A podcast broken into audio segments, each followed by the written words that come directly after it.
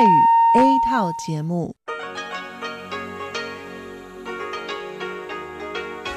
ที่นี่สถานีวิทยุเรดิโอไต้หวันอินเตอร์เนชันแนล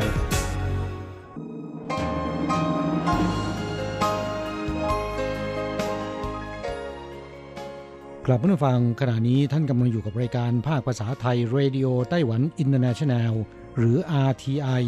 ออกกระจายเสียงจากกรุงไทเปไต้หวันสาธารณรัฐจีน เป็นประจำทุกวันนะครับ นอกจากรับฟังทางเครื่องรับวิทยุได้แล้ว ยังสามารถรับฟังรายการผ่านระบบออนไลน์ได้ที่ thai.rti.org.tw หรือที่ RTI Fanpage นะครับ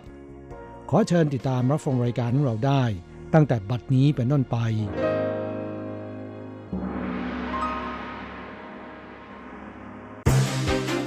ลำดับแรก ขอเชิญติดตามรับฟัง ข่าวประจำวัน สวัสดีค่ะท่านผู้ฟังที่เคารพช่วงของข่าวจากรายการ Radio Taiwan International ประจำวันอังคารที่ 30 มิถุนายน ปีพุทธศักราช 2563 สำหรับข่าวไต้หวัน มีดิฉันอัญชันทรงพุทธิ์เป็นผู้รายงานค่ะ หัวข้อข่าวมีดังนี้ จีนผ่านกฎหมายความมั่นคงฮ่องกง ประธานาธิบดีชาอิงหวนชี้พิสูจน์ให้เห็นถึงความล้มเหลวของหลักการหนึ่งประเทศสองระบบ กรมอุตุนิยมวิทยาไต้หวันเผย ปีนี้จะมีพายุไต้ฝุ่นพัดเข้าไต้หวันประมาณ 3-5 ลูก ดีเดย์หนึ่งกรกฎาคมไต้หวันเริ่มมาตรการคูปองกระตุ้นเศรษฐกิจ เปิดให้สั่งจองรอบแรก 1-7 กรกฎาคมนี้ ไทยปลดล็อกน่านฟ้าแบบมีเงื่อนไข กฟทไฟเขียว 11 กลุ่มเดินทางเข้าไทย นักปีนเขาปลดทุกเรียราดทำลายทัศนียภาพ สำนักงงานบริหารอุทยานแห่งชาติอาลิซานเล็งสร้างส้วมดินรองรับ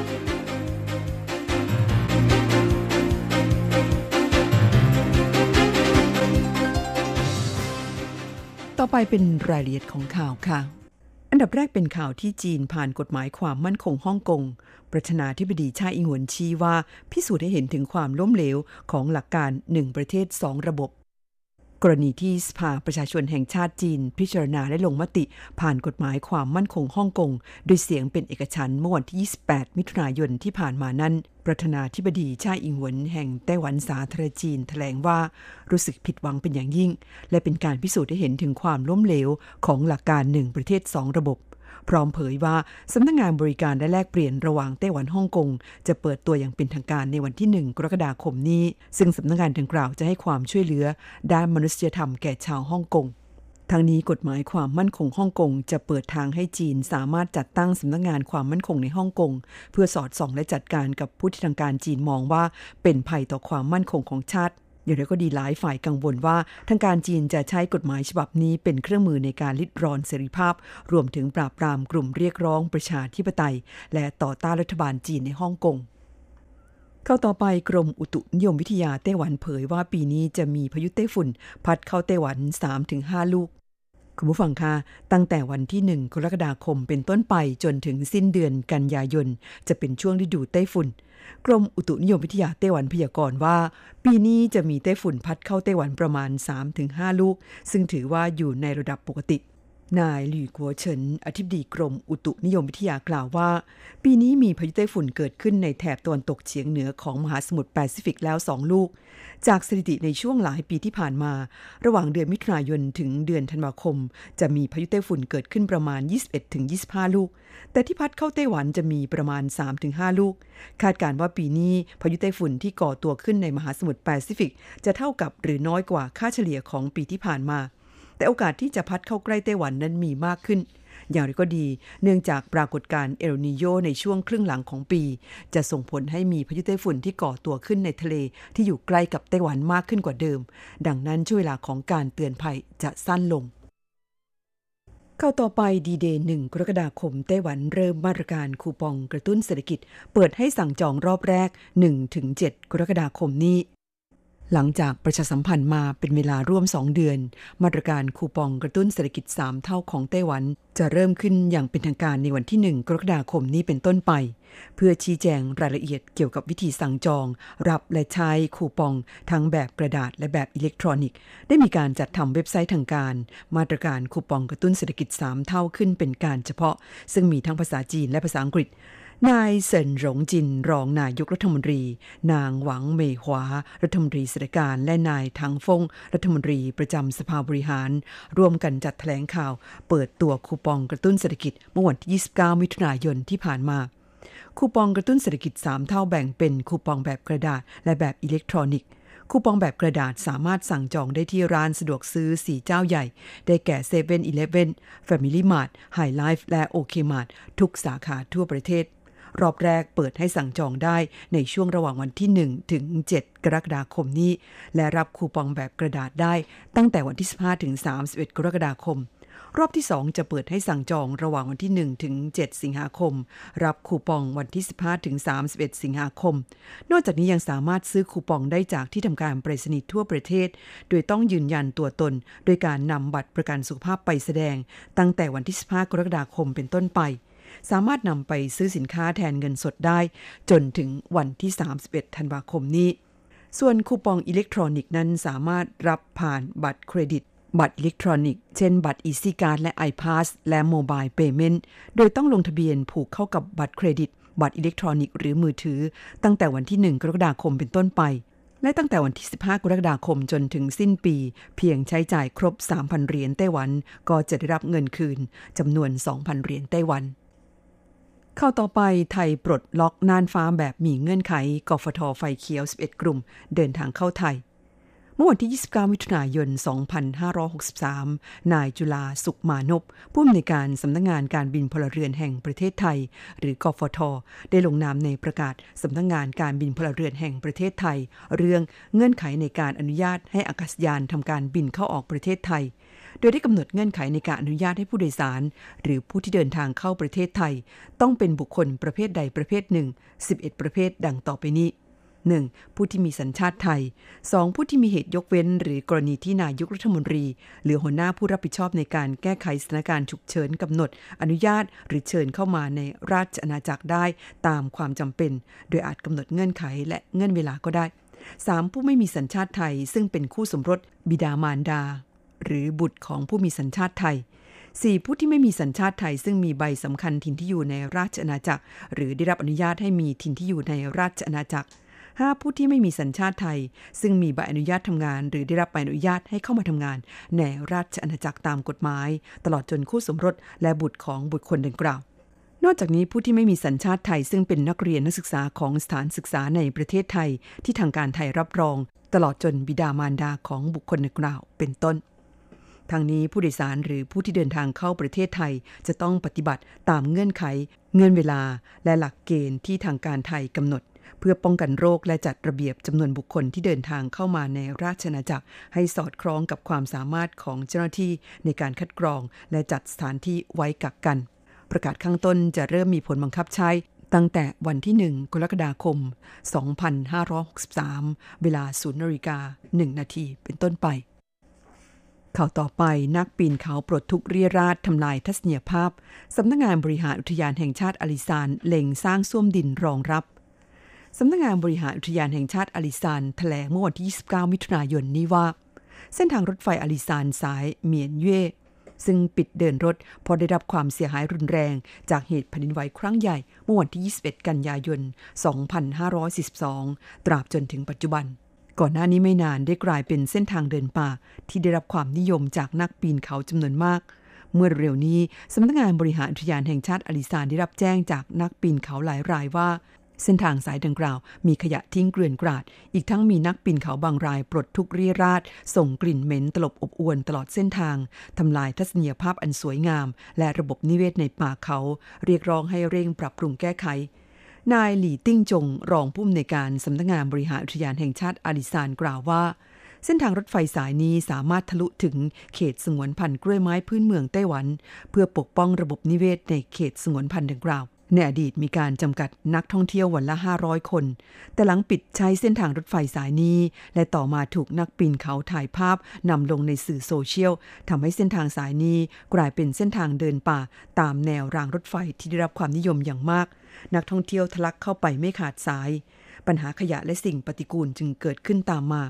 ในเร็วนี้จะเชิญผู้เชี่ยวชาญ และตัวแทนสมาคมนักปีนเขามาร่วมหารือเพื่อกำหนดมาตรการแก้ไขปัญหาทิ้งขยะเกลื่อนกราด และการปลดทุกเรียราดของนักท่องเที่ยว ซึ่งคาดว่าจะใช้วิธีจำกัดจำนวนนักปีนเขา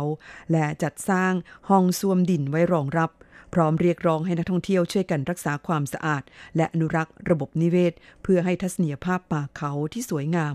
คงอยู่ตลอดไป ท่านฟังคะนั่นเป็นช่วงของข่าวไต้หวันประจำวันนี้นำเสนอโดยดิฉันอ่านชันทรงพุทธค่ะ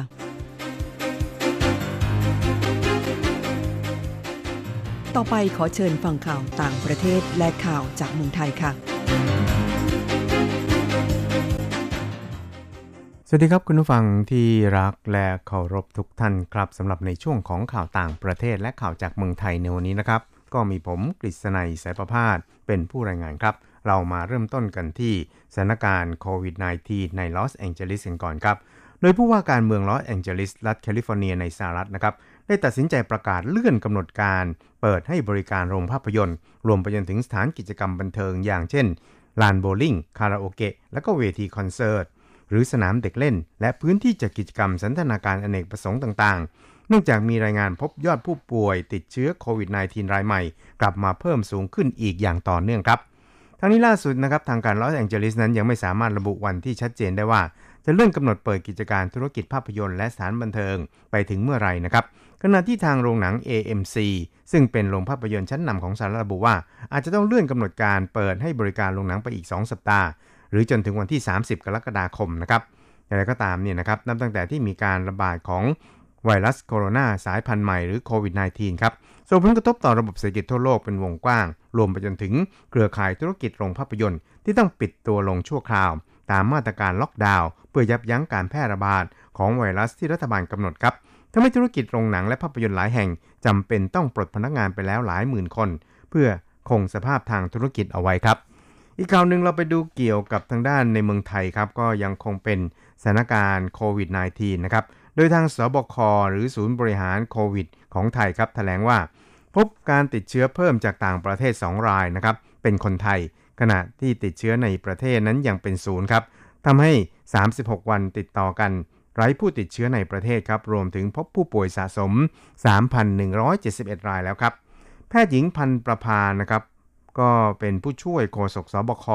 ได้ระบุสถานการณ์ไวรัสโคโรนาหรือโควิด -19 ประจำวันนี้นะครับ บอกว่า การติดเชื้อในประเทศไม่มีรายงานนะครับหรือเป็นศูนย์ติดต่อกัน 36 วันแล้ว ส่วนผู้ติดเชื้อเป็นคนไทย 2 ราย กลับมาจากต่างประเทศคือกาตาเป็นพนักงานนวดครับเข้าอยู่ในสารกักกันตัวของรัฐ 14 วันที่ชนบุรีครับ อีกครั้งนึงครับเราไปดูเกี่ยวกับการให้ความช่วยเหลือกลุ่มเปราะบางในเมืองไทยนะครับ โดยตอนนี้เนี่ยนะครับก็มีการเคาะแล้วนะครับว่าจะให้ เงินตามมาตรการช่วยเหลือเยียวยากลุ่มเปราะบาง ที่รับผลกระทบจากการแพร่ระบาดของโควิด -19 ว่าได้ช่วยเหลือกลุ่มเปราะบาง 3 กลุ่มครับจำนวนรวมทั้งสิ้น 6 7 8 1 8 8 1 ราย ซึ่งก็ประกอบไปด้วย 3 กลุ่มนะครับได้แก่เด็กที่ได้รับเงินอุดหนุนเพื่อการเลี้ยงดูเด็กแรกเกิดจำนวน 1 3 9 4 756 รายนะครับ กลุ่มที่ 2 คือกลุ่มผู้สูงอายุที่รับเบี้ยยังชีพผู้สูงอายุจำนวน 4 ล้านกว่ารายครับ คนพิการที่มีบัตรประจำตัวคนพิการจำนวน1 3 3 5 2 9 รายครับ ทั้งนี้นะครับนายอนุกูลปีดแก้วรองปลัดกระทรวงการพัฒนาสังคม และความมั่นคงมนุษย์ เปิดเผยครับว่าตามมติครมเมื่อวันที่ 16 ที่ผ่านมา ที่อนุมัติการช่วยเหลือ ผู้ที่รับผลกระทบจากโควิด -19 นะครับ ในส่วนของพอมอนั้นรับผิดชอบใน 3 กลุ่มนะครับก็คือเด็กที่รับเงินอุดหนุน เพื่อการเลี้ยงดูเด็กแรกเกิดผู้สูงอายุ ที่รับเบี้ยยังชีพผู้สูงวัยนะครับและคนพิการที่รับเบี้ยผู้พิการ ซึ่งทั้งหมดนั้นเป็นผู้ได้รับเบี้ยประเภทต่างๆ อยู่แล้ว ในเดือนพฤษภาคมที่ผ่านมา ซึ่งอยู่ในระบบฐานข้อมูลปกติครับการจ่ายเงินนั้นก็จะมีการจ่ายเงิน 3 เดือน คือพฤษภาคมมิถุนายนแล้วก็กรกฎาคมครับโดยจะเป็นการจ่ายทบยอด ซึ่งหากจ่ายได้ในเดือนมิถุนายนก็จะจ่าย 2,000 บาท และเดือนกรกฎาคมอีก 1,000 บาท แต่ก็มีเงื่อนไขอย่างผู้สูงอายุและผู้พิการที่จะรับเงินจำนวนนี้นั้นต้องไม่เป็นผู้ที่รับการเยียวยาจากรัฐบาลในโครงการใดมาก่อน ไม่ว่าจะเป็นโครงการเราไม่ทิ้งกัน โครงการเยียวยาเกษตรกร หรือกลุ่มที่อยู่ในประกันสังคม แต่เด็กจะไม่ได้รับเงินในส่วนนี้อยู่แล้วนะครับครับช่วยเราไปติดตามอัตราแลกเปลี่ยนระหว่างค่าเงินเหรียญไต้หวันกับเงินบาทและเงินเหรียญสหรัฐกันครับากต้องการโอนเงินบาท 10,000 บาท ต้องใช้เงินในไต้หวัน 9,780 เหรียญไต้หวัน หากต้องการซื้อเงินสด 10,000 บาท ต้องใช้เงินในไต้หวัน 10,000 กับ 230 เหรียญไต้หวันส่วนตราแลกเปลี่ยนระหว่างค่าเงินในไต้หวันกับเงินเหรียญสหรัฐในวันนี้นะครับ1เหรียญสหรัฐต้องใช้เงินเหรียญไต้หวัน 29.76 เหรียญไต้หวันแลกซื้อครับ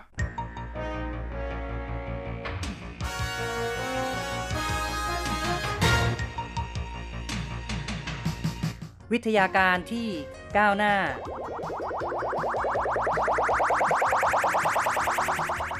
ชีวิตความเป็นอยู่ที่ทันสมัย อะไรที่ใหม่ ๆ ล้ำยุค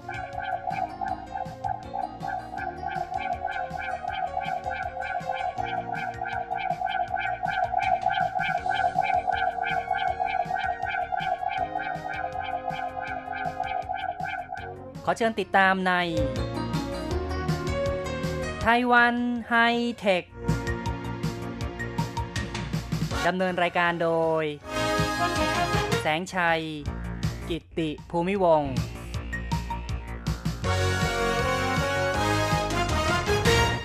คุณผู้ฟังที่รักครับ พบกันอีกแล้วในไต้หวันไฮเทคผมแสงชัยนะครับ ในครั้งนี้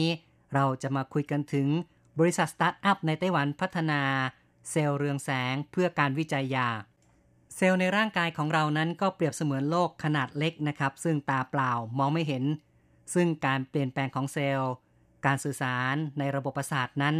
มีความรวดเร็วแล้วก็เปลี่ยนแปลงถี่มาก ที่ผ่านมานั้น การทดสอบยาในเซลล์ ไม่สามารถเห็นผลได้โดยตรง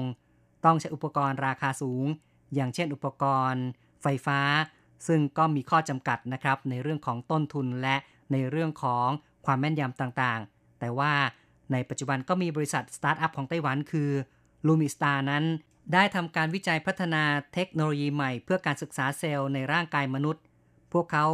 ทำการติดตั้งตาขนาดเล็กนะครับ ตาในที่นี้ก็หมายถึงว่าเป็นสิ่งที่สามารถติดตามความเคลื่อนไหว การเปลี่ยนแปลงในเซลล์ได้นั่นเอง ซึ่งตาขนาดเล็กเหล่านี้ก็เป็นโปรตีนเรืองแสงนำไปใส่ไว้ในเซลล์ จึงสามารถติดตามการเคลื่อนไหวหรือว่าการเปลี่ยนแปลงของเซลล์ได้อย่างรวดเร็ว แล้วก็แม่นยำ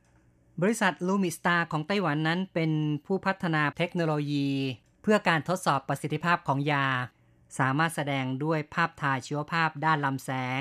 เป็นผลิตภัณฑ์ที่สำคัญด้านเทคโนโลยีชีวภาพ ซึ่งทางลูมิสตาได้พัฒนาขึ้น ก็มีเทคโนโลยีที่สำคัญ 2 ประการ อย่างแรกนั้น เป็นเครื่องตรวจจับด้วยลำแสง เป็นการสกัดโปรตีนเรืองแสงสีเขียวจากแมงกระพุน ใช้วิธีการทางวิศวกรรมยีน ปรับปรุงแล้วก็เพิ่มปริมาณโปรตีนเหล่านี้ ให้โปรตีนเรืองแสง สามารถตอบสนองต่ออนุภาคของยาได้ แล้วก็ตอบสนองการสื่อสารทางระบบประสาท เพื่อติดตามจังหวะการเต้นของเซลล์ หรือว่าการเคลื่อนไหวของเซลล์ โดยเน้นเซลล์ที่มีพื้นฐานคล้ายกับเซลล์หัวใจ จากผลงานความสำเร็จในการค้นคว้าวิจัยด้านเซลล์เรืองแสงนี้ ก็ทำให้หน่วยงานด้านการแพทย์ โรงงานที่ทำการผลิตยา หรือว่าองค์กรวิจัยต่างๆ นั้น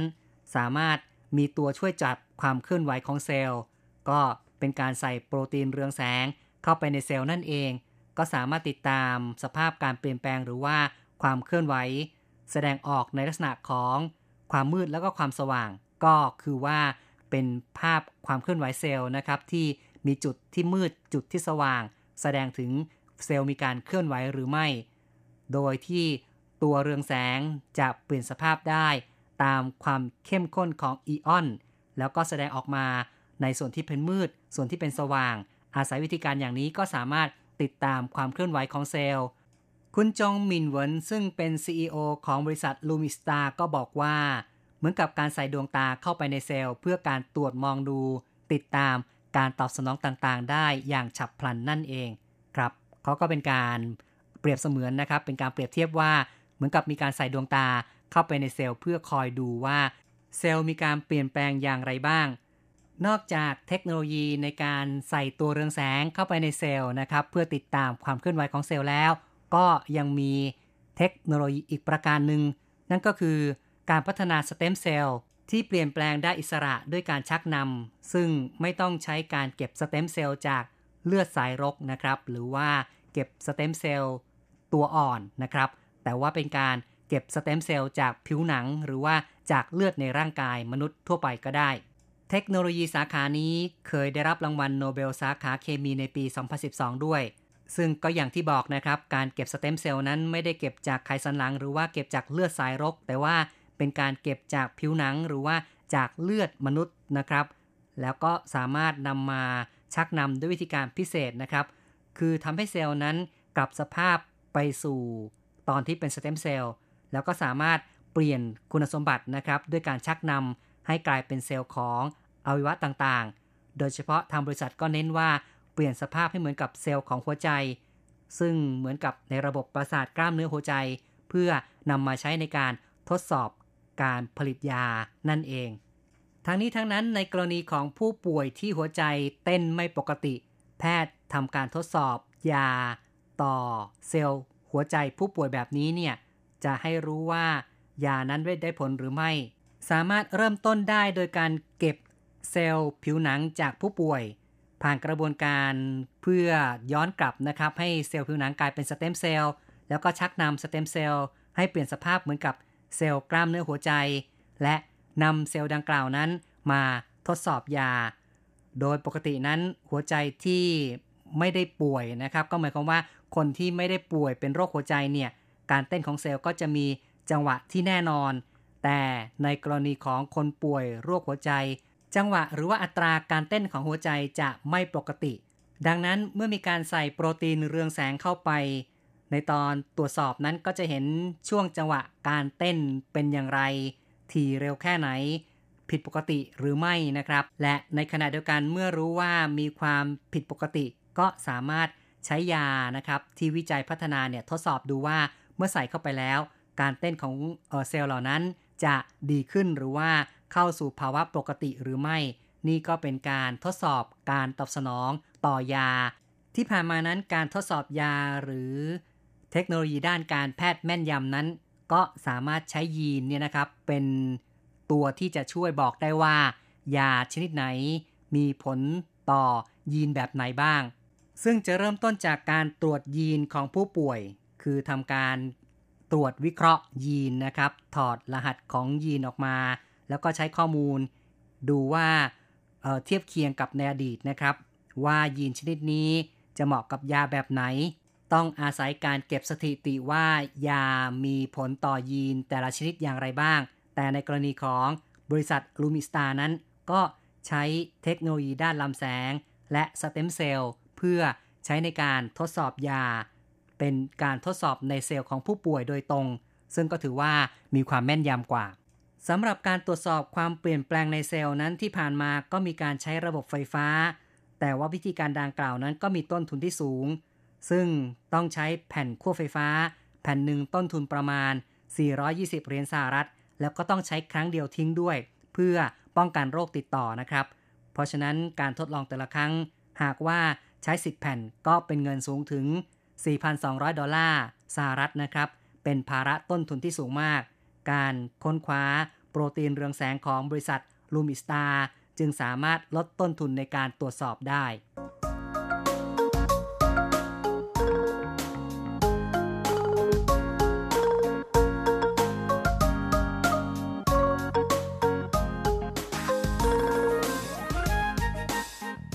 ณผู้ฟังครับนี่ก็เป็นข่าวนะครับเกี่ยวเป็นข้อมูลที่บริษัทลูมิสตาของไต้หวัน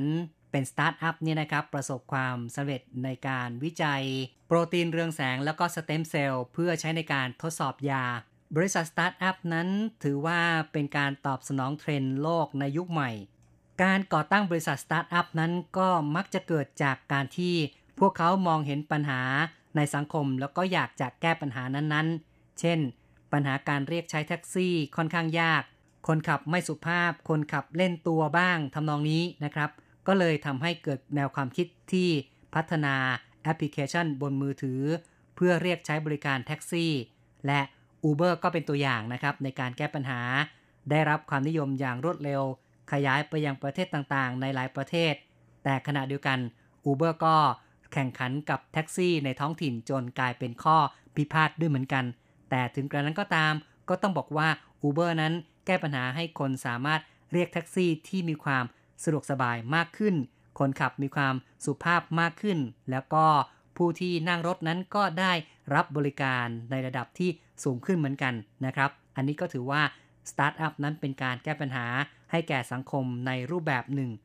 กล่าวได้ว่าสตาร์ทอัพนั้นจะใช้นวัตกรรมหรือว่าเทคโนโลยีในการสร้างสรรค์ แล้วก็ขับเคลื่อนธุรกิจ ซึ่ง สตาร์ทอัพก็มีส่วนช่วยต่อ ผู้ประกอบการขนาดกลางและก็ขนาดย่อมหรือว่า SME และตอบสนองต่อลูกค้า ซึ่งปัจจุบันก็ต้องบอกว่าต่างฝ่ายต่างต้องปรับตัวตามกระแส ที่พฤติกรรมผู้บริโภคนั้นเปลี่ยนแปลงไปอย่างรวดเร็วสำหรับแนวโน้มสตาร์ทอัพปัจจุบันนั้นที่เห็นอยู่ก็จะมีการพัฒนา 6 แขนงหลักๆนะครับ ที่ได้เน้นกันมากก็อันแรกเลยก็เป็นเรื่องของ FinTech หรือว่าสตาร์ทอัพด้านการเงินธนาคาร แล้วก็การลงทุน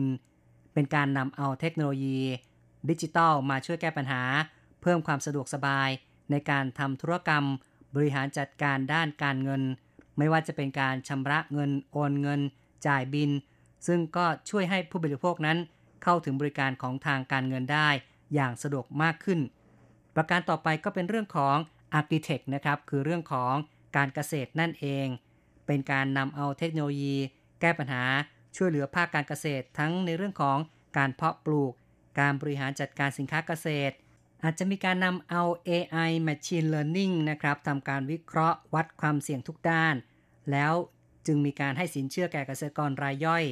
และมีการให้ความช่วยเหลือในด้านเมล็ดพันธุ์ปุ๋ย แทนการให้เงินกู้ การคาดการผลผลิตรายได้จากพื้นที่เพาะปลูกจากภาพถ่ายดาวเทียมคำนวณความสามารถของการชำระเงินคืนนะครับ นี่ก็เป็นส่วนของ a r c h i t e c t หรือว่า ในเรื่องของการพัฒนาด้านเทคโนโลยี ต่อไปก็เป็นเรื่องของการท่องเที่ยวนะครับ หรือว่า Travel Tech เป็นการนำเอาเทคโนโลยี มาใช้ในอุตสาหกรรมท่องเที่ยว ช่วยให้นักท่องเที่ยวนั้น มีทางเลือกในการท่องเที่ยวเพิ่มขึ้น สะดวกขึ้น อีกทั้งยังช่วยให้ตลาดท่องเที่ยวเติบโตมากขึ้น ซึ่งปัจจุบันนี้ก็ถือว่ามีการพัฒนาไปไม่น้อยนะครับ มีแพลตฟอร์ม มีแอปพลิเคชันต่างๆ ช่วยในการค้นหาโรงแรม จองตั๋วเครื่องบิน เช่ารถ วางแผนการท่องเที่ยวเป็นต้นสตาร์ทอัพที่มีความนิยมในแขนงต่อไปนะครับ ก็เป็นทางด้าน l o g t e c h หรือว่าโลจิสติกนั่นเอง เป็นการพัฒนาซอฟต์แวร์หรือแอปพลิเคชันเพื่อ เพิ่มประสิทธิภาพ ด้านระบบคลังสินค้า การพัฒนาฮาร์ดแวร์ ระบบการจัดการขนส่ง รถบรรทุก เรือขนส่งสินค้า ท่าเรือ การขนส่งทางอากาศ ในอีกแขนงหนึ่งนั้นก็เป็นเรื่องของ PropTech นะครับ หรือว่าสตาร์ทอัพที่พัฒนาด้านอสังหาริมทรัพย์ ในส่วนนี้ก็จะนำเอาเทคโนโลยีมาใช้ในวงการอสังหาริมทรัพย์ต่างๆ ในกระบวนการสร้างสรรค์ ผลิตตอบโจทย์ รูปแบบการใช้ชีวิต การอยู่อาศัยของคนยุคใหม่ ซึ่งก็จะมีการพัฒนาแพลตฟอร์มที่ตอบโจทย์ในการค้นหา บ้านหรือว่าที่อยู่ที่เหมาะสมกับแต่ละคน สามารถเปรียบเทียบทำเลที่ตั้ง สิ่งอำนวยความสะดวกรอบด้าน แล้วก็ที่สำคัญเปรียบเทียบราคาได้อย่างสะดวกรวดเร็วสตาร์ทอัพที่มีการมุ่งเน้นกันมากอีกประการหนึ่งก็เป็นเรื่องของ health tech นะครับ หรือว่าการแพทย์ การดูแล รักษาสุขภาพ เป็นการช่วยแก้ปัญหา พัฒนาช่วยเพิ่มประสิทธิภาพในด้านการแพทย์ การดูแลสุขภาพ ก็จะมีแพลตฟอร์มต่างๆ ที่ให้บริการในด้านนี้ และในกรณีของบริษัทลูมิสตาของไต้หวันที่แสงชัยนำมาเล่าให้ฟังในวันนี้ก็เป็นหนึ่งในตัวอย่างนะครับของการพัฒนาวิทยาการหรือว่าเทคโนโลยีทางด้านการดูแลสุขภาพ โดยเป็นการนำเอาเรื่องของเทคโนโลยีเกี่ยวกับโปรตีนเรืองแสง มาผนวกกับสเต็มเซลล์เพื่อ ใช้ในการตรวจทดสอบยานะครับ เปรียบเสมือนกับการใส่ดวงตาเข้าไปในเซลล์นะครับ เพื่อติดตามการเปลี่ยนแปลงความเคลื่อนไหวของเซลล์ และแสดงออกในลักษณะของความมืดความสว่าง ซึ่งตัวเรืองแสงนั้นก็เปลี่ยนแปลงสภาพตามความเข้มข้นของอีออนนะครับ ประสบผลสำเร็จในระดับที่น่าพอใจสามารถลดต้นทุนในการตรวจทดสอบยาได้ แล้วก็มีความแม่นยำในระดับที่ยอมรับได้ด้วย เอาละครับ รายการไต้หวันไฮเทคในครั้งนี้เห็นทีต้องขอยุติการพูดคุยเอาไว้แต่เพียงเท่านี้ก่อน อย่าลืมกลับมาพบกับไต้หวันไฮเทคในครั้งต่อไป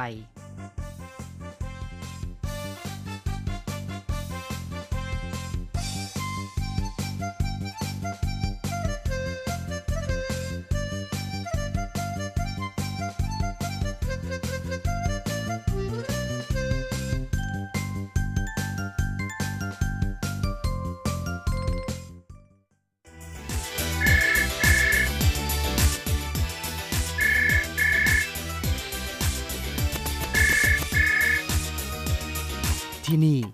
มีเรื่องราวมากมาย ที่นี่มีสิ่งที่น่าสนใจ เราเชื่อว่าที่นี่มีสิ่งที่คุณอยากรู้ อยากเห็น อยากสัมผัส ที่นี่ไต้หวัน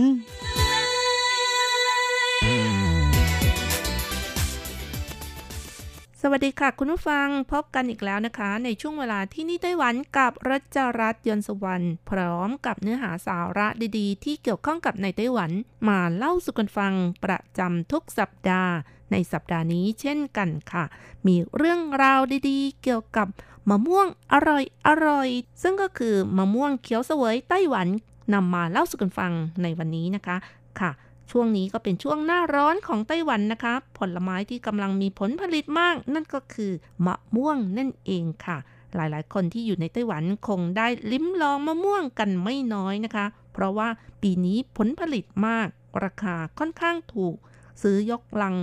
2-300 เหรียญไต้หวันก็กินกันอย่างจุใจแล้วนะคะอีกทั้งยังมีหลากหลายพันธุ์ของมะม่วงให้เลือกสรรไม่ว่าจะกินสุกกินดิบ ได้ทั้งนั้นเลยค่ะพันธุ์ม่วงก็มีมากมาย อย่างเช่น ไอ้วันหรือว่าเออร์วิน หรือว่าจินหวัง หรือแม้แต่มี่เฉวซึ่งก็เป็นพันธุ์ที่มีรสหวาน รวมทั้งพันธุ์ลำใหญ่ที่คล้ายๆกับเขียวเสวย แต่ลูกค่อนข้างกลมคล้ายกับไอ้หวันเป็นต้นค่ะ โดยที่แต่ละพันธุ์นั้นก็มีเอกลักษณ์มีความอร่อยที่แตกต่างกันไป มะม่วงพันธุ์หลักๆ ที่ปลูกในไต้หวัน และมีปริมาณมากก็คงจะหนีไม่พ้นมะม่วงไอ้หวันที่ออกสีแดงนะคะ แล้วก็มะม่วงสีเหลืองจินหวังค่ะสำหรับมะม่วงไอ้หวันนั้นก็เป็นสายพันธุ์มะม่วงที่ไต้หวันมีการปลูกในพื้นที่มากที่สุด เนื่องจากเป็นสายพันธุ์ที่ถูกใจคนญี่ปุ่น แล้วก็ส่งออกไปขายญี่ปุ่นมากที่สุดค่ะ มะม่วงไอ้หวันเป็นมะม่วงที่มีผลขนาดปานกลาง น้ำหนัก 300 กรัมต่อผลโดยประมาณนะคะ รูปร่างค่อนข้างยาวรี หรือรูปไข่ค่ะ ติดผลดกมาก ระยะผลดิบก็จะมีจุดประสีแดงบริเวณไหล่และแก้มผล ผิวของผลสุกก็จะมีสีแดง ประสีเลือดนก จัดเป็นมะม่วงกินสุกเมื่อ สุกเนื้อก็จะมีสีเหลืองทองไม่มีเสี้ยน กลิ่นไม่แรงรสหวานอร่อยนะคะ ส่วนมะม่วงจินหวังนั้น ลักษณะผลกลมยาว ก้นผลงอนแล้วก็ค่อนข้างแหลมค่ะ ผลมีขนาดใหญ่และมีน้ำหนักผลประมาณ 600 กรัมถึง 1,300 กรัมต่อผล ก็เป็นมะม่วงที่ลูกใหญ่ค่ะ รับประทานได้ทั้งดิบและสุก เวลาดิบหน่อยนะคะ ค่อนข้างจะสุกก็อร่อยอีกแบบหนึ่งค่ะ อมเปรี้ยวนิดๆ เมื่อผลแก่จัดก็จะมีรสมันและเมื่อผลสุกสีของผลก็จะสีเหลืองอมส้มรสหวานฉ่ำนั่นเองค่ะ และล่าสุดนะคะในปีนี้ค่ะ ก็มีมะม่วงสายพันธุ์ใหม่กำลังออกสู่ตลาดไต้หวัน ซึ่งก็คือมะม่วงเขียวเสวยไต้หวันค่ะ มีชื่อภาษาจีนว่า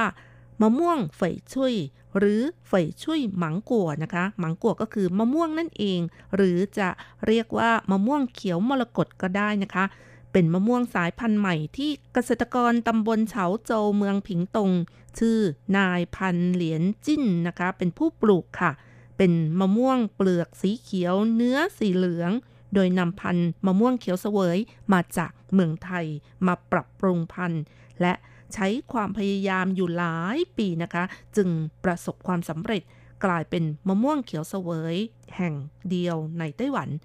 คนที่ลิ้มรสแล้วนะคะ บอกว่ามีรสชาติคล้ายกับฝรั่งนะคะ ความหวานระดับลำไยดึงดูดลูกค้าได้ไม่น้อยค่ะ โดยในเดือนที่แล้วค่ะนายพันเหรียญจิ้นนะคะ เริ่มขายมะม่วงเขียวเสวย ทางออนไลน์กิโลกรัมละ 200 เหรียญไต้หวัน ถือเป็นราคาที่ทดลองขายนะคะว่ามีผู้คนสนใจหรือเปล่า แล้วก็ราคานี้ถูกกว่ามะม่วงพันมี่เฉวยนะคะ แต่ก็มีราคาใกล้เคียงกับมะม่วงพันไอ้เหวิน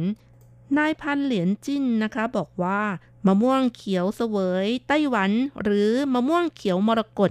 เป็นสายพันธุ์ที่มาจากเมืองไทย เป็นมะม่วงพันธุ์พื้นเมือง ไม่ใช่เป็นมะม่วงหลักที่ปลูกในเมืองไทย ไม่มีการขึ้นทะเบียนการค้า จากการบันทึกนะคะก็ระบุค่ะ มะม่วงเขียวเสวยไทยนั้นเป็นมะม่วงท้องถิ่นที่มีต้นกำเนิดในประเทศไทย เป็นมะม่วงกลายพันธุ์ที่ได้จากการเพาะเมล็ด เป็นพันธุ์ใหม่ที่เพาะได้โดยบังเอิญในปีพุทธศักราช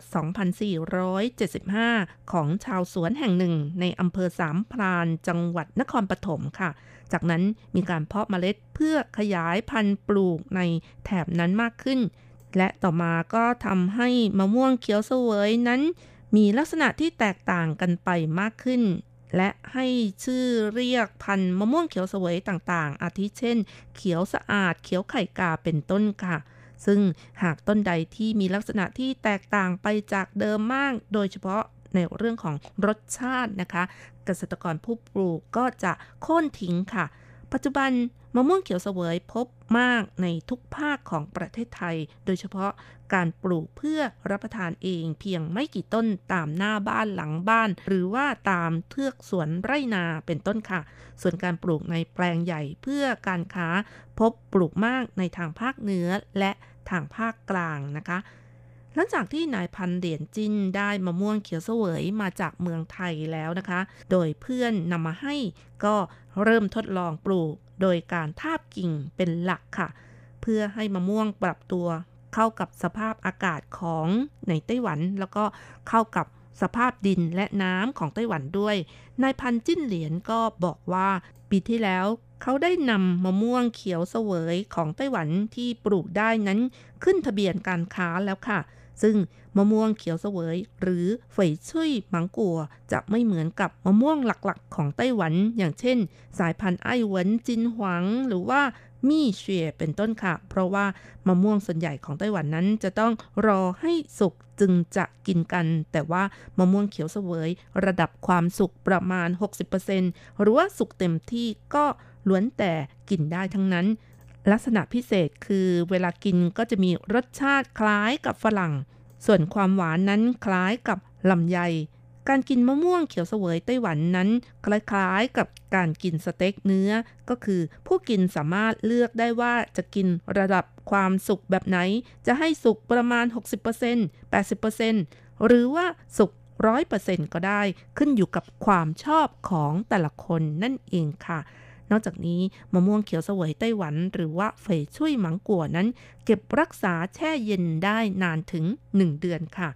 ส่วนมะม่วงหลักๆ ของไต้หวันอย่างเช่น ไอหวันหรือว่าจินหวงนะคะ เก็บรักษาแช่เย็นได้ประมาณ 10 วันเท่านั้นค่ะ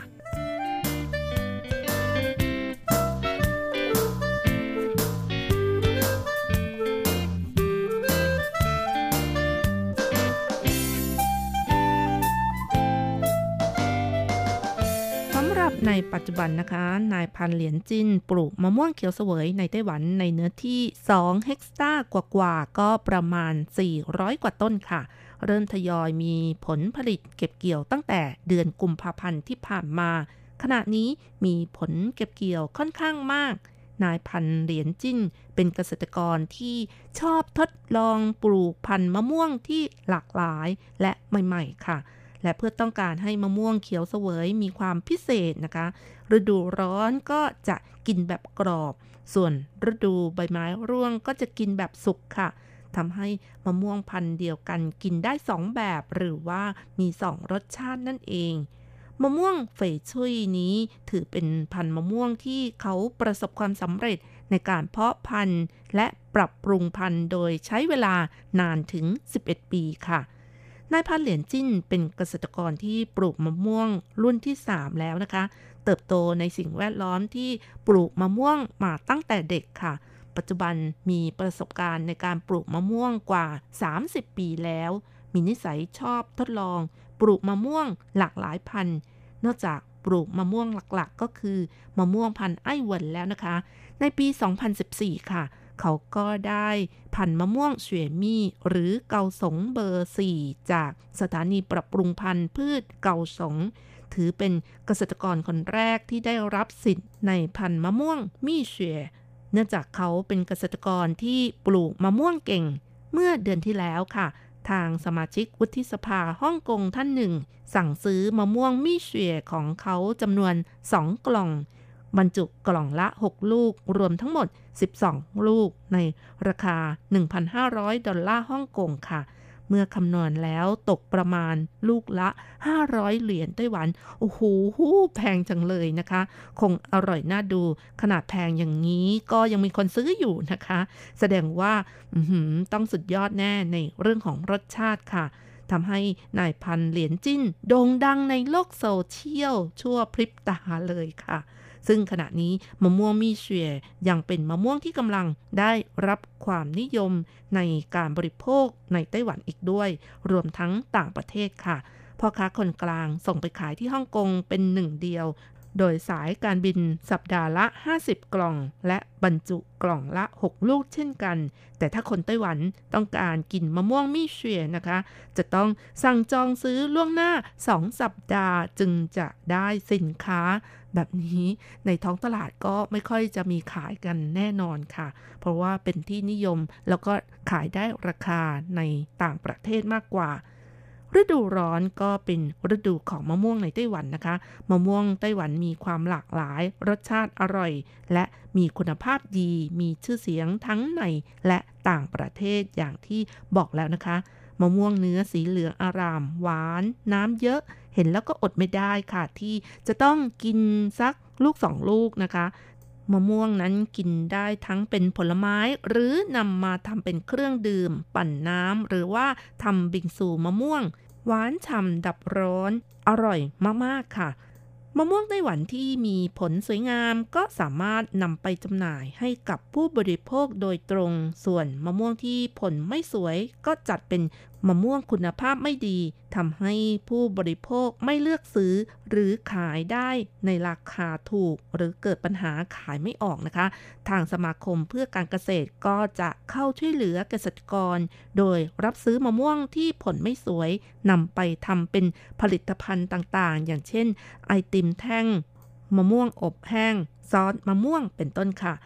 ซึ่งในเรื่องของการทำไอติมแท่งมะม่วงนั้น ณะกรรมการการเกษตรไต้หวันก็ได้จัดเจ้าหน้าที่ช่วยอบรมสอนวิธีการทำให้กับเกษตรกรเช่นกันค่ะ ส่วนมะม่วงอบแห้งก็ขายดิบขายดีเช่นกัน แต่ถ้าเป็นเมืองไทยก็จะกินทั้งมะม่วงสุกและดิบหรือการนำไปทำอาหารว่างต่างๆ ไม่ว่าจะเป็นมะม่วงกวนมะม่วงแก้ว มะม่วงแช่อิ่ม มะม่วงน้ำปลาหวาน ว้าว สุดแสนอร่อยขอให้มีรส เปรี้ยวด้วยนะคะ รวมทั้งข้าวเหนียวมะม่วงที่หวานอร่อย หรือนำไปใช้ประกอบอาหารอย่างเช่นว่าตำน้ำพริกยำมะม่วงปลาดุกฟูหรือตำเป็นส้มตำ โอ้โห ก็สุดแสนอร่อยนะคะ ฟังดูแล้วน้ำลายสอเลยทีเดียวค่ะ อย่างไรก็ตามค่ะ มะม่วงสุกถ้ากินเยอะไป ก็อาจจะทำให้น้ำหนักขึ้นเป็นภาระให้กับร่างกายได้เช่นกันค่ะ เนื่องจากมะม่วงเป็นผลไม้ที่มีฤทธิ์ร้อนและให้ความหวานสูง จะทำให้ร่างกายร้อน ผิวมันง่าย เกิดอาการต่อมรอบโคนขนตาอุดตันได้ ก็กินมากนะคะ อาจจะทำให้เกิดตากุ้งยิงได้เช่นกันค่ะ เพราะฉะนั้นก็ต้องกินแต่พอควรนะคะ ขณะเดียวกันมะม่วงก็เป็น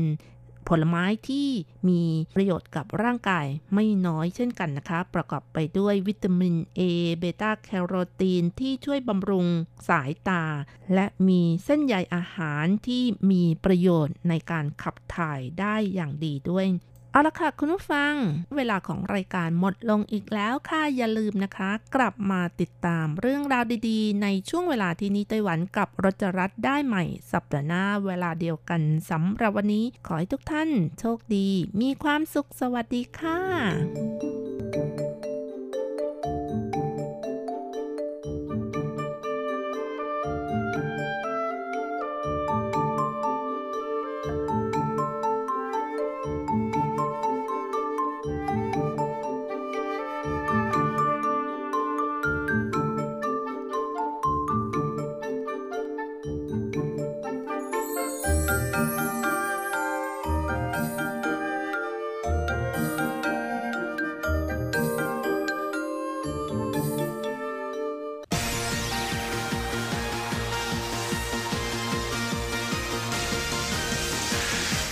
รื่องที่เป็นข่าว ทุกเรื่องที่เป็นกระแสในสังคมไต้หวัน เราจะจับมาเล่าให้คุณฟังทุกสัปดาห์ที่ RTI ผ่านมุมมองของคนรุ่นใหม่ กับรายการมิติใหม่ไต้หวัน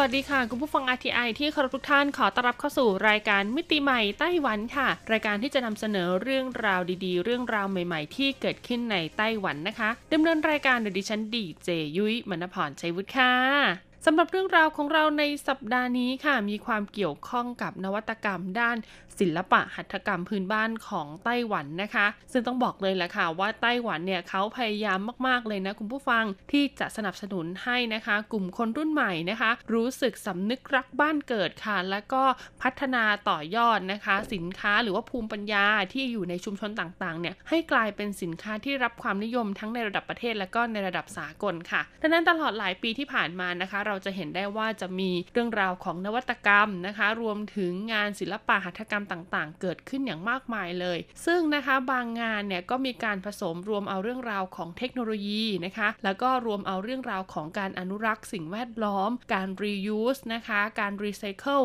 สินค้าต่างๆ เพื่อนำกลับมาใช้ใหม่รวมอยู่เข้าไปด้วยค่ะ เพื่อให้เกิดการหมุนเวียนนะคะ ของเศรษฐกิจเนี่ยแบบครบวงจรเลยทีเดียว ดังนั้นในสัปดาห์นี้ค่ะยุ้ยจะมาพูดถึงอีกหนึ่งนวัตกรรมค่ะที่เกี่ยวข้องกับอุปกรณ์ทำความสะอาดบ้าน และก็เกี่ยวข้องกับเครื่องดนตรีนะคะ จะเป็นนวัตกรรมอะไรนะคะ และคนไต้หวันเนี่ยเขามีการนำเอาภูมิปัญญานะคะ พื้นบ้านเนี่ยไปใช้กับการทำสิ่งของเหล่านี้อย่างไร ถ้าพร้อมแล้วเราไปฟังกันเลยค่ะ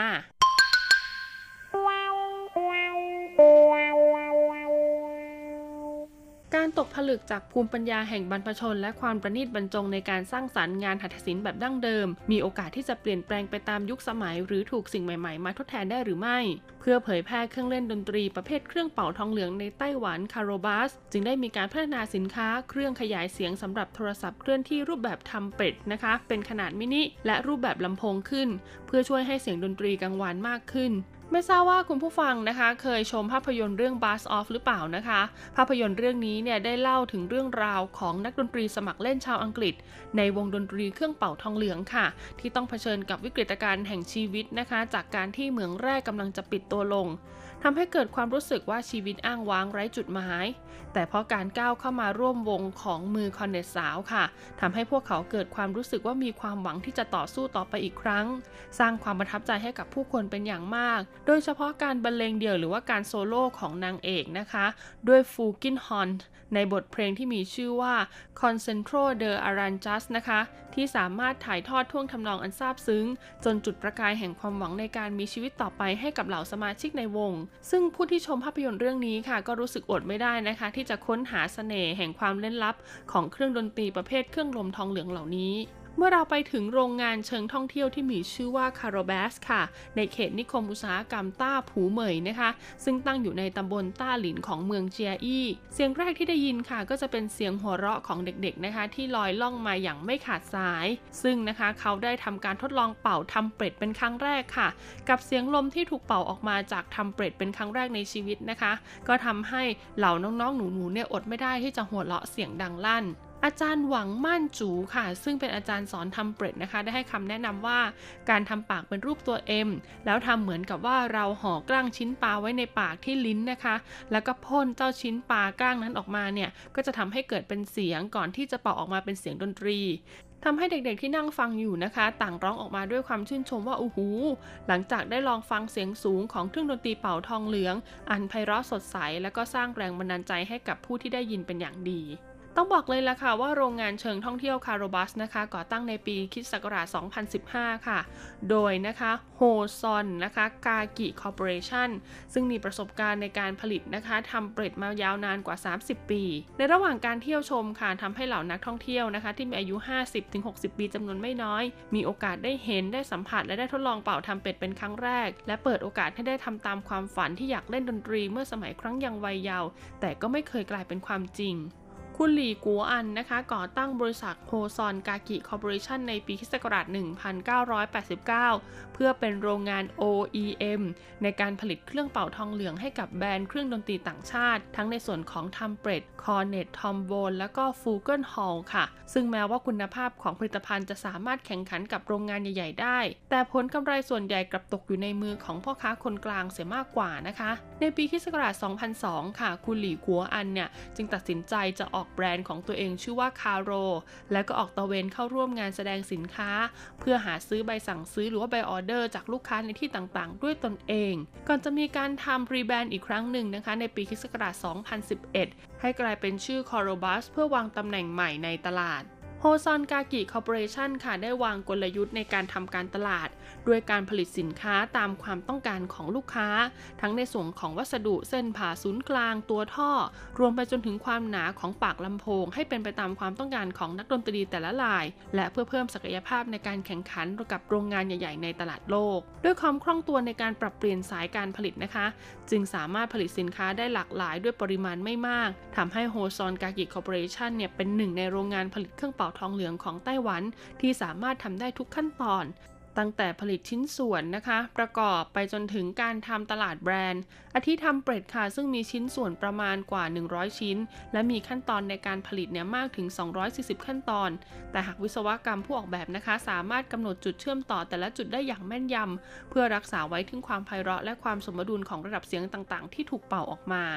ต้องบอกเลยละค่ะว่าบริษัทโฮซอนกากิคอร์ปอเรชันนะคะ ได้ส่งออกสินค้าที่ผลิตขึ้นไปยังกว่า 30 ประเทศทั่วโลก รวมทั้งยังเคยได้รับคำสั่งซื้อนะคะ จากประเทศเรอูนิยง ในทวีปแอฟริกาค่ะ อย่างไรก็ดีนะคะ เป็นที่น่าเสียดายว่าจำนวนลูกค้าของบริษัทในไต้หวันเนี่ยกลับมีสัดส่วนเพียงหลักหน่วยเท่านั้นทำให้คุณหลี่กัวอันค่ะ ตัดสินใจที่จะเปิดประตูโรงงาน เพื่อต้อนรับแขกผู้มาเยือนจากในประเทศ ให้ได้มีโอกาสสัมผัสกับเครื่องเป่าทองเหลืองมากขึ้น ก่อนที่จะนำเอาสิ่งที่บริษัทมีความเชี่ยวชาญในการผลิตมากที่สุดก็คือหลอดฮอนนะคะ มาผลิตเป็นลำโพงค่ะสำหรับโทรศัพท์เคลื่อนที่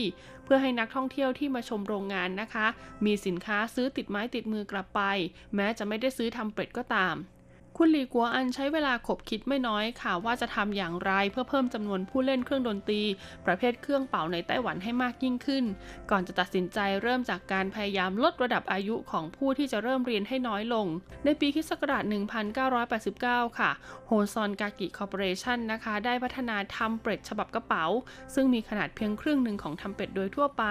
ให้สำหรับนักเรียนนะคะทำเป็ดมืออาชีพเนี่ยสามารถพกพาไปในที่ต่างๆ ได้ เพื่อความสะดวกในการฝึกซ้อมก่อนที่จะตัดสินใจย่อขนาดอีกครั้งค่ะ ด้วยการย่อส่วนทำเป็ดฉบับกระเป๋า ให้กลายเป็นมินิทำเป็ดคุณลีกัวอันอธิบายว่าหลักๆ ก็คือการปรับเปลี่ยนการม้วนของท่อลมปรับเสียง และทำให้มีน้ำหนักเหลือเพียง 800 กรัม โดยนะคะจะมีขนาดเพียง 1 ใน 3 ของทำเป็ดทั่วไป ซึ่งหลังผ่านการออกแบบ 3D ด้วยคอมพิวเตอร์ค่ะ ก่อนจะทดลองผลิตแล้วก็ปรับเปลี่ยนซ้ำไปซ้ำมาหลายครั้งนะคะ ในที่สุดมินิทรัมเป็ตเนี่ยก็ได้รับสิทธิบัตรจากสหรัฐอเมริกาและสหภาพยุโรปรวม 4 ประเทศค่ะ และเป็นความที่มีขนาดเล็กนะคะทำให้อายุของเด็กที่เริ่มเรียนเป่าทรัมเป็ตเนี่ยก็ขยับลงจากเดิม ที่ควรเป็นเด็กตั้งแต่ระดับชั้นประถม 3 ประถม 4 ขึ้นไป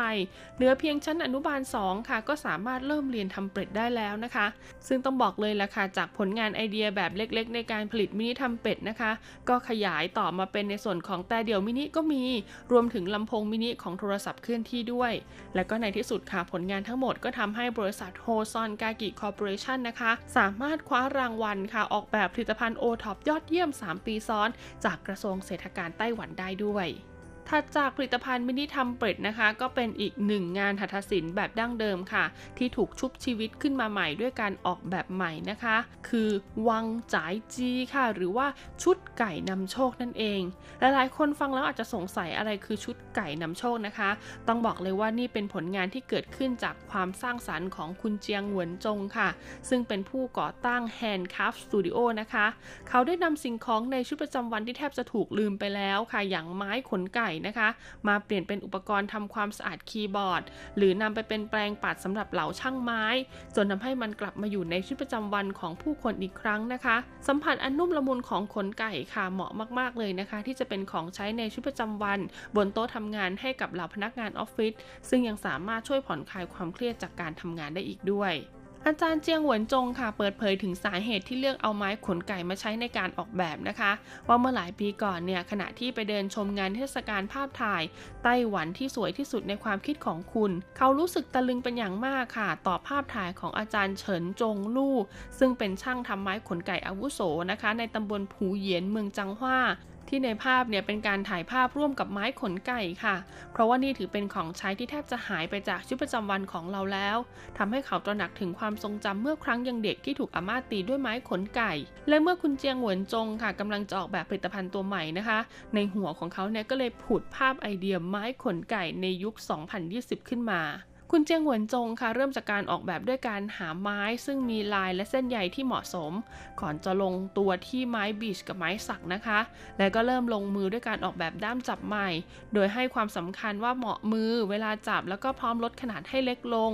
แล้วก็เลือกใช้ขนจากบริเวณท้องของแม่ไก่ มาใช้ในการสร้างสรรค์เป็นผลงานที่มีชื่อว่าเสี่ยวจื้อจี้หรือว่าไก่ตัวน้อยค่ะ ซึ่งสามารถนำมาใช้ในการทำความสะอาดหน้าจอและคีย์บอร์ดคอมพิวเตอร์ อันถือเป็นการเพิ่มวิธีใช้งานใหม่ๆ ให้กับไม้ขนไก่นะคะ แล้วก็เพื่อความสะดวกในการจัดเก็บค่ะ อาจารย์เจียงหวนจงเนี่ยก็ได้นำเอาเครื่องเซรามิกของอิงเกอร์ มาผสานกับไม้ขนไก่พร้อมกับตั้งชื่อว่าว่างว่างจีนะคะ หรือว่าไก่นำโชค โดยตัวที่ถูกทาสีทองที่ปากค่ะจะถูกเรียกว่าจินจุ๋ยว่างว่างจีนะคะ หรือว่าไก่นำโชคปักทอง และเมื่อนำเข้าชุดค่ะกับเสี่ยวจือจีนะคะ ก็จะกลายเป็นว่างจ่ายจี หรือว่าไควินจีค่ะ ซึ่งก็หมายถึงไก่นำโชค การตั้งชื่ออย่างสร้างสรรค์ถือเป็นการเพิ่มเสน่ห์ให้กับของใช้ในชีวิตประจำวันได้ไม่น้อยเลยทีเดียวค่ะ จนทำให้ในปีคศ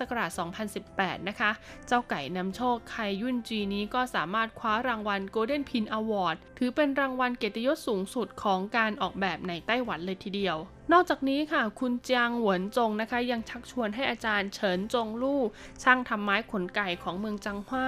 รับหน้าที่เป็นผู้ผลิตไม้ขนไก่ที่เขาเป็นคนออกแบบด้วย ในช่วงปีเศษที่ผ่านมานะคะ หลังจากที่ไม้ขนไก่ชุดนี้ ถูกนำไปจำหน่ายอยู่ตามร้านค้านะคะ ว่าจะเป็นทรงซัน Culture and Creative Park หรือว่า Maji Food and Deli กรุงไทเปนะคะ ก็สามารถช่วยให้อาจารย์เฉินจงลู่เนี่ยได้รับคำสั่งซื้อการผลิตไม้ขนไก่มากกว่า 4,000 ชิ้นเลยทีเดียวค่ะ งานหัตถกรรมพื้นบ้านนะคะ ในที่สุดแล้วก็ถูกฟื้นฟูกลับมาอยู่ในชีวิตประจำวันของเราอีกครั้ง ผ่านการออกแบบด้วยความคิดสร้างสรรค์ค่ะ คุณเจียงหวนจงกล่าวว่าเขายังมีความใฝ่ฝันในอนาคตอีกอย่างหนึ่งก็คือการนำเอาองค์ประกอบ แล้วก็ทรัพยากรไต้หวันดั้งเดิม มาสร้างสรรค์ให้เป็นแบรนด์ด้านไลฟ์สไตล์ที่เต็มเปี่ยมไปด้วยกลิ่นอายของความเป็นไต้หวัน ในรูปแบบเดียวกันกับของมูจิที่ประเทศญี่ปุ่นค่ะ การออกแบบนะคะสามารถสร้างชีวิตอันสดใสให้กับงานหัตถศิลป์พื้นบ้านได้ เช่นเดียวกับเสียงที่ถูกเป่าออกมาจากมินิทำเป็ด ซึ่งนำพาให้อุตสาหกรรมพื้นบ้านได้พบกับเส้นทางใหม่ๆ รวมไปถึงนะคะว่างจ่ายจีค่ะ ที่ช่วยเปิดท้องฟ้าอันสดใสแห่งฤดูใบไม้ผลิให้กับงานหัตถศิลป์ดั้งเดิมอย่างไม้ขนไก่ด้วยเช่นเดียวกัน เป็นไงกันบ้างคะกับเรื่องราวของ 2 บริษัทผู้ประกอบการในไต้หวันนะคะ ที่บริหารงานโดยคนรุ่นใหม่ค่ะ แน่นอนนะคะ ว่าในเมื่อเราเป็นคนรุ่นใหม่แล้วความคิดของเราค่ะ ก็จะต้องสามารถพลิกแพลงนะคะ แล้วก็ปรับเปลี่ยนไปตามกระแสของโลก หรือว่าความนิยมของสังคมที่เปลี่ยนแปลงไปด้วยค่ะ และในที่สุดนะคะเขาก็ได้นำเอาไอเดียใหม่ ๆ ที่เกิดขึ้นจากการเรียนรู้เนี่ยแหละค่ะ ไปพัฒนาต่อยอดผลิตภัณฑ์นะคะ ทั้งผลิตภัณฑ์เดิม ของบริษัทที่มีอยู่แล้วรวมถึงต่อยอดงานหัตถกรรมพื้นบ้านให้ยังสามารถคงอยู่ต่อไปได้และที่สำคัญสร้างรายได้ได้อีกด้วยนะคะสำหรับวันนี้หมดเวลาของรายการมิติใหม่ไต้หวันแล้วพบกันใหม่สัปดาห์หน้า สวัสดีค่ะ แล้ววันหนึ่งเธอก็เปลี่ยนรักที่เธอเคยพร่ำบอกวันนี้ ไม่มีแม้ทางออกแต่ฉัน ยังคงติดตรึงอยู่กับวัน เวลาในความ